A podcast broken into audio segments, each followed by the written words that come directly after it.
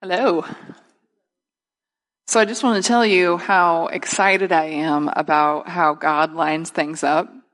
Like BJ picks a song or two that go right along with what I'm speaking about, and then the Lord speaks to Carol something that goes right along with what I'm speaking about. We don't get together and orchestrate that. We're too busy. Like we we can't do that. So it just is so encouraging to me when that just happens spontaneously because I know he's moving and us new pastors need all the encouragement we can get. So that is just so cool and I'm just really excited about that this morning. So now I bet you really wonder what I'm going to be talking about. And I should get the clicker. So just to give you a little synopsis, I'm going to be talking today about being against the odds about being the people of God when you're against the odds, and about God Himself and His purposes being against the odds. And when the odds are against Him, God always prevails. He prospers His people in the face of the impossible, and we experience the fellowship of the suffering of Jesus. And even in that, we emerge as more than conquerors. And as the people of God, we should not despise small beginnings and we should not shrink from what appears to be impossible because we are the people of God. So, as I was thinking about what to talk about, I've been reading through Acts, and I was reading Stephen's speech here in Acts 7. And as I read it, it just totally came alive to me. And the part that stood out most to me was this little portion here about Moses. And this whole speech has several reminders in it of how unstoppable God is. It's just a fantastic speech, and there's lots of them in Acts. If you read through them, the extended speeches that are almost like these retelling of God's faithfulness and all these stories that we know about. So God's purposes, they've never been derailed. And we can expect him to finish everything that he started. And that's what Stephen's talking about. He retells the stories of the patriarchs and Moses as he stands before the Jewish council, actively participating with God by proclaiming the truth even unto death. I think that's so uh, cool about the Bible is there's multi-level things happening here. Stephen's telling about the acts of faith of the Old Testament saints and he's participating in the story as it's unfolding in the moment. And we still do that today too. So I want to focus mainly in on this story about Moses. We're going to kind of go back through it, and I'm going to talk about how God prevailed through that.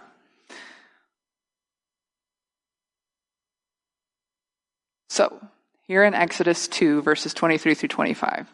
So, this um, set of verses comes after the story of Moses' upbringing, but it brings context to what God was doing. God foresaw that the nation was going to need a deliverer. He foresaw that they were going to be in slavery and um, that they were going to need rescue. So this is what it says. During those main days, the king of Egypt died. Many days, the king of Egypt died, and the people of Israel groaned because of their slavery and cried out for help. Their cry for rescue for, from slavery came up to God. And God heard their groaning, and God remembered his covenant with Abraham, with Isaac, and with Jacob. God saw the people of Israel, and God knew. He knew. He saw them and he was concerned for them. This didn't catch him by surprise. He knew that he was going to be raising somebody up, and he was already in the midst of doing it when this cry arose to him. He's not surprised by any of this as I thought about that, I just thought about the awesomeness of God and about this Psalm 141, verses 1 through 4. I lift up my eyes to the mountains. Where does my help come from? My help comes from the Lord, the maker of heaven and earth. He will not let your foot slip. He who watches over you will not slumber. Indeed, he who watches over Israel will neither slumber nor sleep. He sees it all. He looked on them, he was concerned, and he had a plan for their rescue. So we'll just get right into the story of what happened.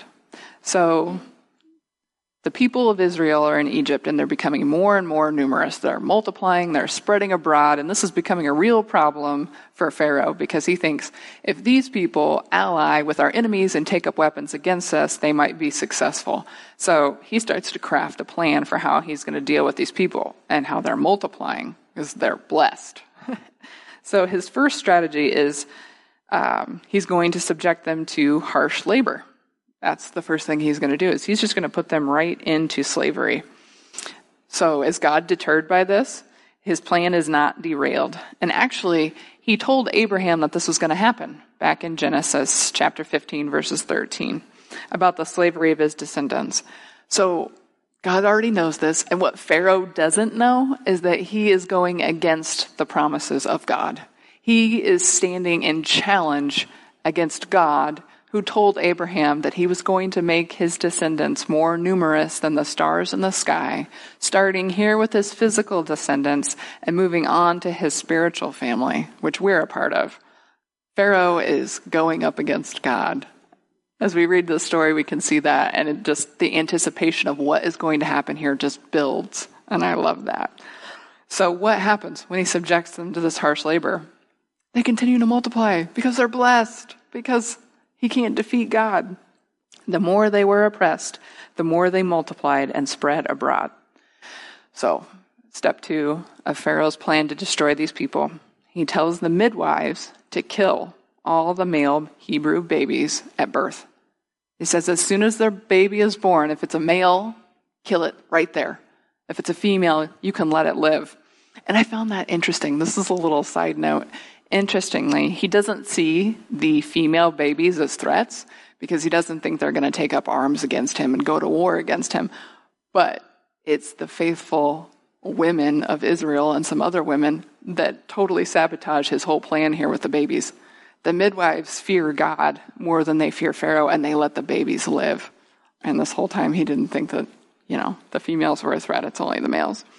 And I just love that story, that little bit in here about the midwives, because that's such an encouragement to never diminish the obedience of one person who just says, I'm going to fear God come what may. That is a big deal, just that one act of obedience.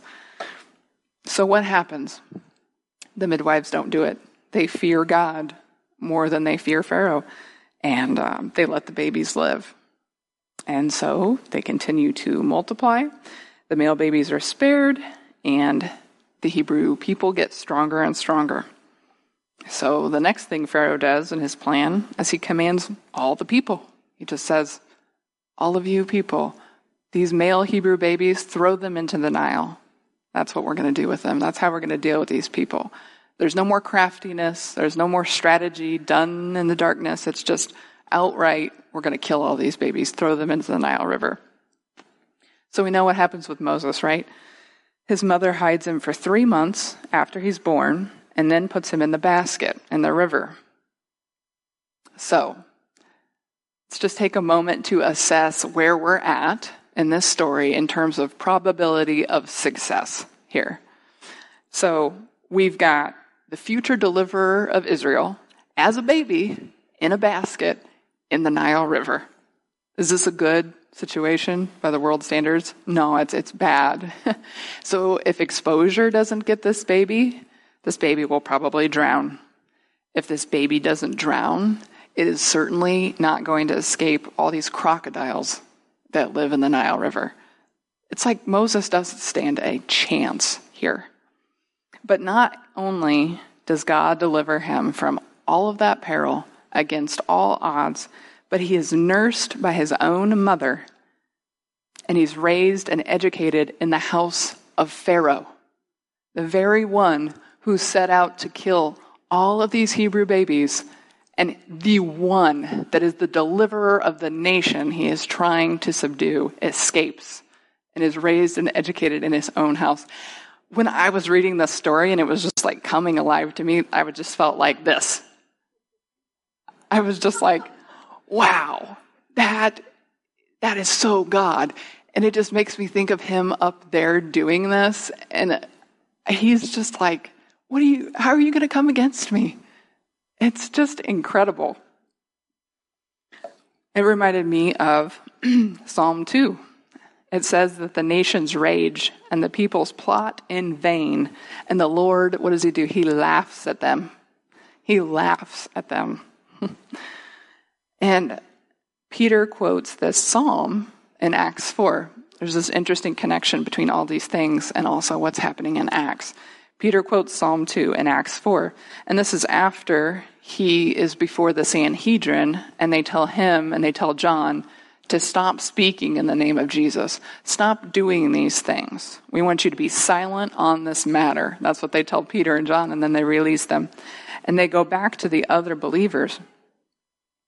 And this is the plot of the Sanhedrin to come against the purposes of God. But Peter gets it.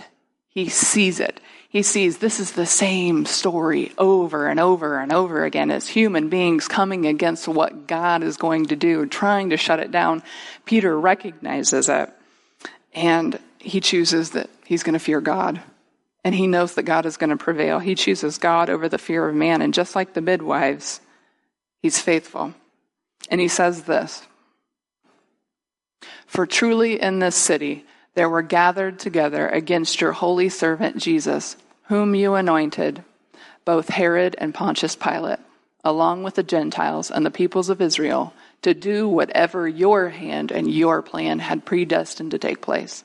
And now, Lord, look upon their threats and grant to your servants to continue to speak your word with boldness, while you stretch out your hand to heal and signs and wonders are performed through the name of your holy servant Jesus. And when they had prayed, the place in which they were gathered together was shaken, and they were all filled with the Holy Spirit and continued to speak the word of God with boldness. They chose to go with God because he is going to prevail even when the odds are against him, even when it looks bad. They put their they surrendered everything to God. And we know the results of that, right? So God is still working today. I mean, is that surprising to you? You all know that. you all know that He's still working today. And we are meant to see ourselves in these stories that we read. We're meant to see ourselves. You are meant to see yourself in that story. You know how you feel when we have like a testimony Sunday, or you know, maybe you're watching testimonies or something on YouTube, and you hear the story from a brother or sister that just like really lands for you, and it just is like, wow, God is so faithful. Look at what he does in the lives of his people. Look at what he's capable of. Nothing is impossible for him.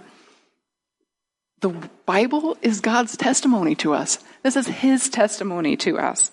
It's easy to become familiar and to disregard it, but these stories are not just meant to be turned into picture books for children.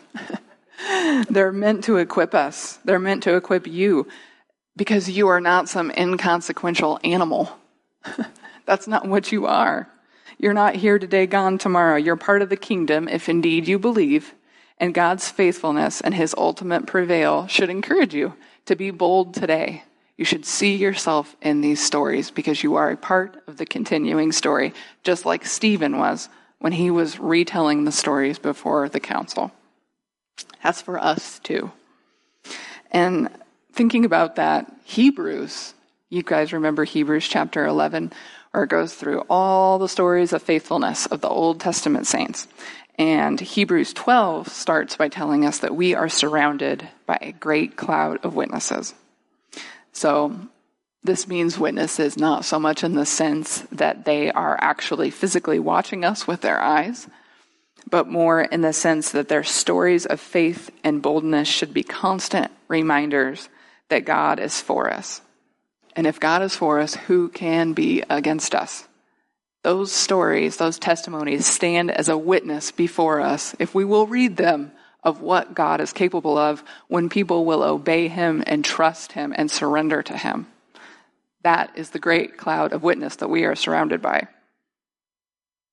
Those testimonies of how God prevailed, they ought to make us bold. So, just another example.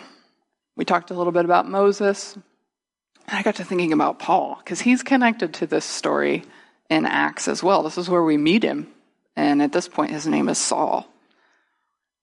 So, going back to Stephen's speech, we're introduced to Paul, or Saul at this point, and Stephen's accusers lay their garments at Paul's feet so that they can more easily hurl stones, the stones that are going to kill Stephen. You know, they need range of motion so they can throw these stones at this at this guy. So they lay their outer garments at the feet of Saul, and he approves of this. He stands in approval of what they're doing. So I just wanted to read you some descriptions from Scripture of the man God chose to use as an extremely effective instrument to accomplish his purposes. And I'll just let you decide for yourself how likely a candidate Paul was to be who he turned out to be. so, some of the things he did he breathed murderous threats against the disciples of the Lord, he did evil to the saints in Jerusalem. He made havoc for those that believe in Jesus. He persecuted the followers of Jesus even to death. He imprisoned and beat those who believed, and he tried to get them to blaspheme. In a raging fury, he pursued those believers even to foreign cities. That was a lot of work back then. It wasn't like he could get in a car and go down to Grand Rapids and persecute people. It's like he really had to like work at this. It was a big deal to him. And um, he even says this about himself. In 1 Timothy, Paul calls himself the foremost sinner. He says, Here is a trustworthy saying that deserves full acceptance. Christ Jesus came into the world to save sinners, of whom I am the worst.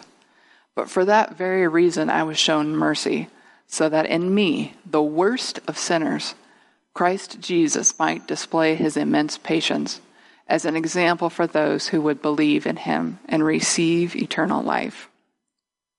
He's like, there's no, it doesn't get much worse than what I was, you know, before I was saved. And he's like, look at me.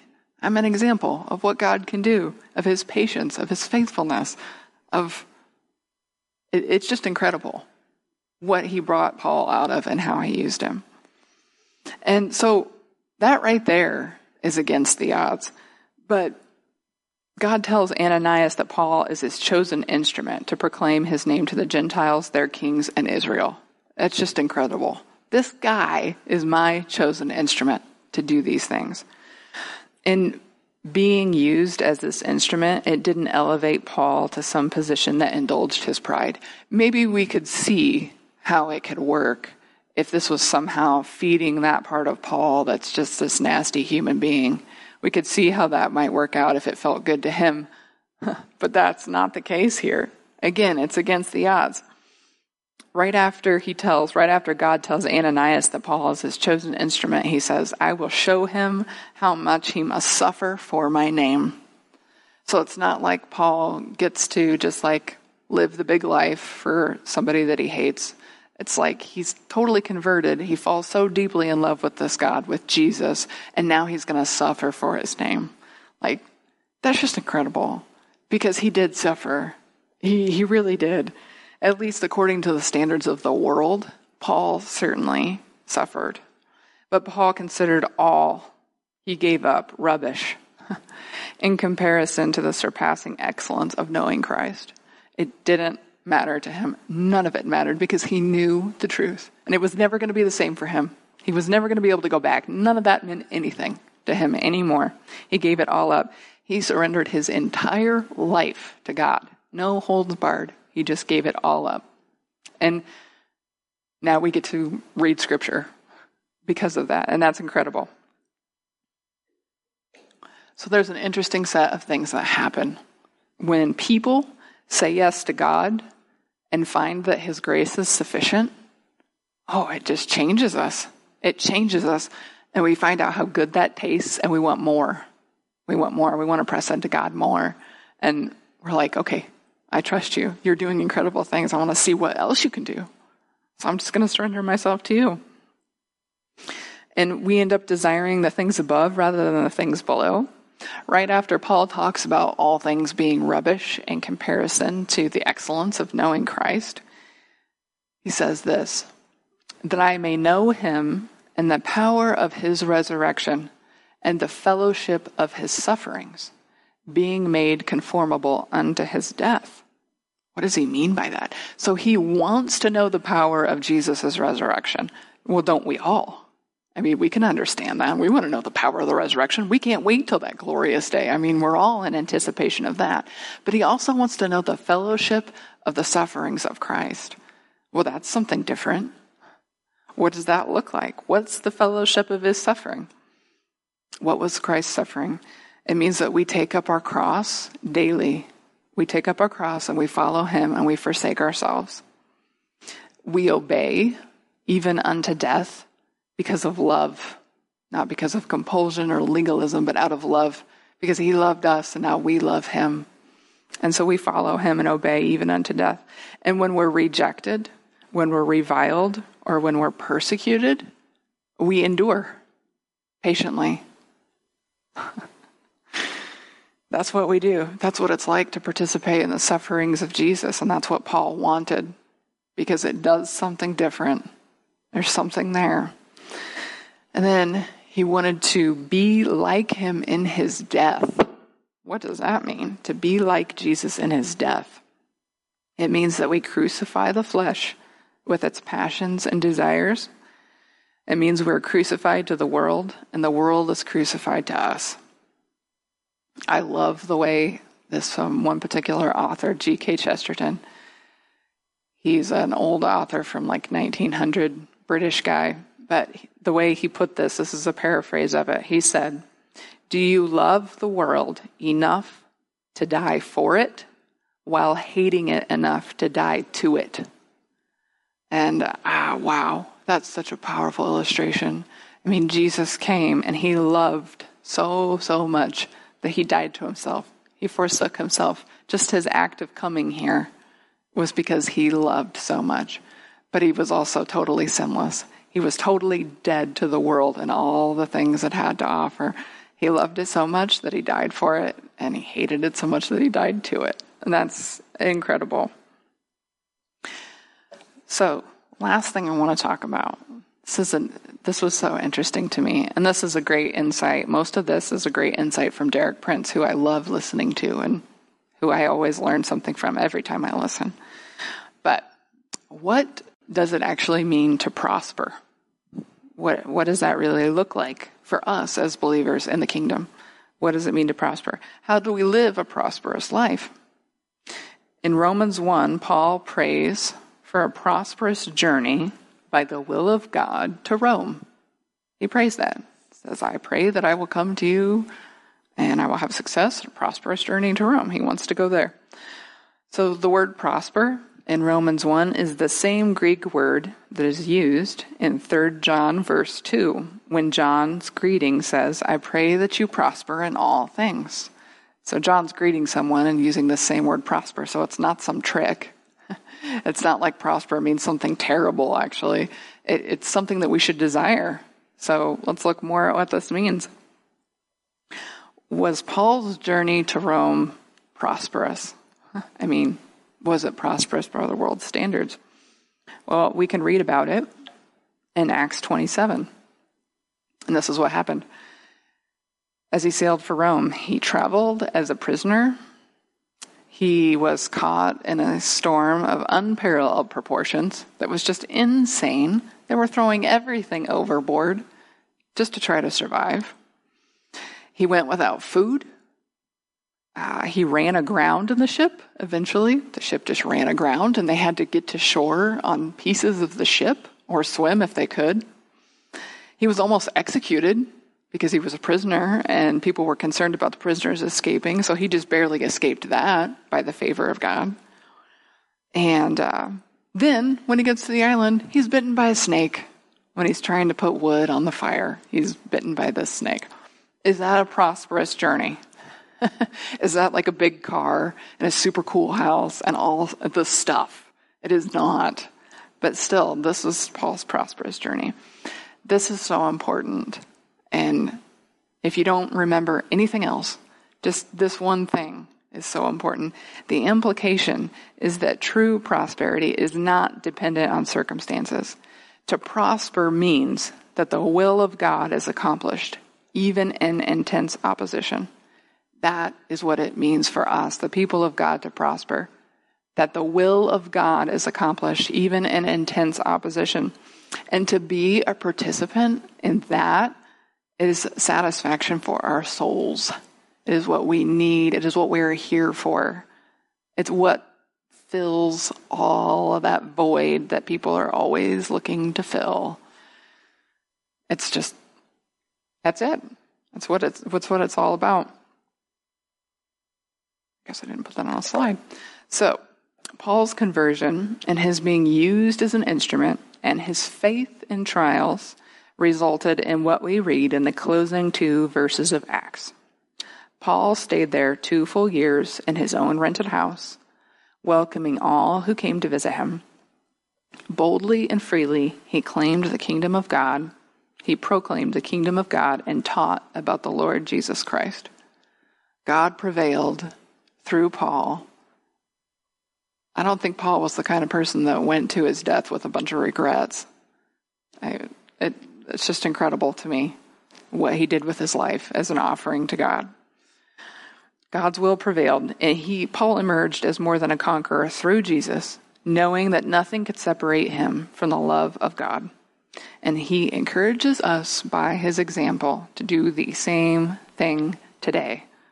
And I know it's challenging but I also know that God's incredible. And He did it through Paul, the foremost of sinners. He did it. He delivered Moses. I, nothing's impossible with him, right? All right, let's pray. Lord, I just want to say that we believe you. Mm-hmm. We believe you, Lord, that nothing is impossible for you. And Lord, we trust you. You're a Father and you're a good father. You love us. You love us so much. We thank you for that. We thank you that we can trust you and we can offer our lives up to you without fear, full of love, full of trust. And so we do that, Lord. I ask that you would work through each one of us to do whatever it is that you will, Lord, that you would reveal your will to us, Lord that we could be active participants in you with what you are doing in the world today. I pray that you would just perfect each one of us, that you would perfect our church, and that you would work through it and through all of us, Lord. You are so good, and we thank you for all that you're accomplishing, Lord, all that you've done and all that you are going to do, Lord. And we just say that we are in for that, Lord. And we love you so much. In Jesus' name, amen.